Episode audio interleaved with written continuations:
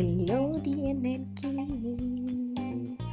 Welcome back to another episode of KNN. Are you happy to be here? Because I am happy to tell you a story.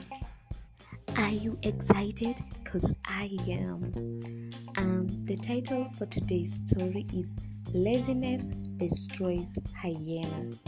Do you want to be destroyed like hyena? I bet you don't, so don't be lazy. Let's get to the story. It was the dry season again. Everything in the great jungle had dried up. Not a single blade of green grass could be seen. King Lion advised the animals to migrate in search of food and water. However, lazy hyena did not heed the king's call. The drought is only for a short time and then everything will be back to normal, Hyena told himself. Hyena was used to begging for food. He was very lazy and did not work for or store anything. The drought, however, was not as short lived as Hyena had hoped. He was used to raiding trees where bees made their hives on trunks and steal their honey. The honey was finished and there was nothing else to eat. This drought will kill me. I should have followed others to wherever they went, he told himself one morning. The sun was shining fiercely. Hyena set out in search of anything to eat. His stomach rolled with hunger as he walked. He saw buzzards circling in the air some distance away. They must have seen something.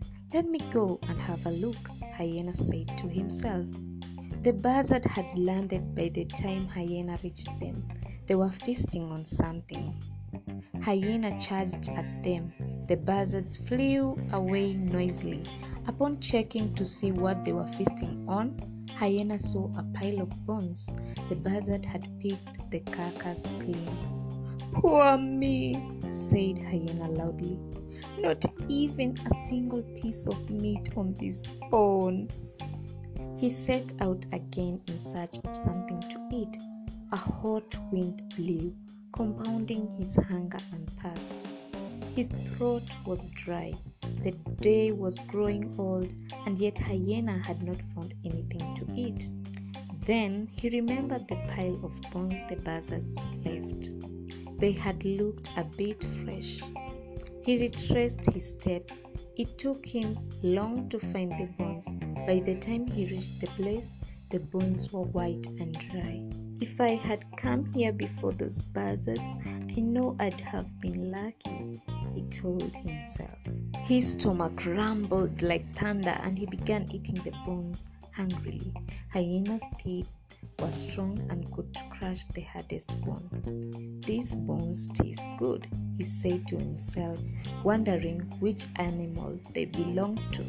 He began eating faster, hoping to clear the pile and be at home by sunset. A piece of bone got stuck in his throat and he could not remove it. Hyena rolled on the ground, shouting for help. None came, and poor Hyena choked to death. And that's the end of today's story time, kids. See you next time. Oh, before I forget, if you've read this far, kudos. Good job. I have a cartoon recommendation for you, and today's cartoon recommendation is Home. This is a computer animated science fiction comedy. I'm sure you'll love it. So, check that out. Bye bye. Till next time.